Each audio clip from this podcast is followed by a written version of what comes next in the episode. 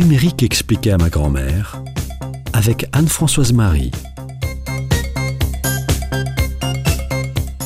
Nous avons pas mal parlé de photos ces derniers temps dans cette chronique. Mais c'est quoi en fait des images numériques? Les images numériques sont des représentations graphiques stockées sous forme de données informatiques. C'est-à-dire que ce sont des assemblages de points, appelés pixels, qui ont une couleur. La couleur est en général codée sur trois composantes, le rouge, le vert et le bleu, avec pour chaque composante un nombre qui va de 0 à 255. Quand les trois composantes sont à 0, la couleur finale est le noir. Quand elles sont à 255, la couleur finale est le blanc. Et entre les deux, il y a 256 x 256 x 256 couleurs possibles, soit 16 millions de couleurs. Ça, c'est pour les images dites matricielles, qui sont un tableau ou une matrice de pixels. Mais il existe aussi des images vectorielles. Dans ces images, le principe est de représenter les données de l'image par des formules géométriques, qui vont pouvoir être décrites d'un point de vue mathématique. Cela signifie qu'au lieu de mémoriser une mosaïque de points élémentaires, on stocke la succession d'opérations qui conduisent au tracé de l'image. Par exemple, un dessin peut être mémorisé par un ordinateur comme une droite tracée entre les points x1, y1 et x2, y2, puis un cercle tracé de centre xy avec un rayon 30 et une couleur rouge. Ce type d'image n'est pas adapté aux photos, mais plutôt aux logos ou aux dessins industriels ou encore aux illustrations.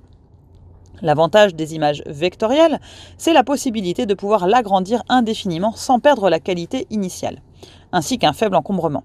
Alors qu'au contraire, agrandir une image matricielle, ça veut dire agrandir les pixels. Donc, au-delà d'un certain agrandissement, l'image devient imprécise, floue. On dit qu'elle est pixelisée.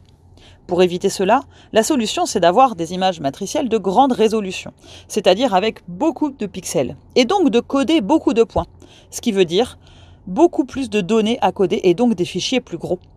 Pour remédier à ce problème, les informaticiens ont mis au point ce qu'on appelle la compression des données. Par exemple avec le format d'image JPEG, dont le principe est de regrouper les pixels de même couleur pour en faire des blocs, et encoder les blocs plutôt que les pixels un par un. Il en résultera une perte de qualité. Il faut donc adapter le taux de compression au rendu d'image désiré. Il existe aussi d'autres formats d'image. Le format PNG, permet d'avoir un fond transparent.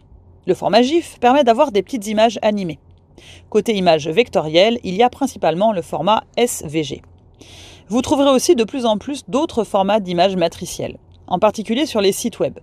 Le format le plus connu et le plus à la mode, c'est le format WebP. C'est un format qui compresse plus que le JPEG et qui permet de gérer la transparence et l'animation.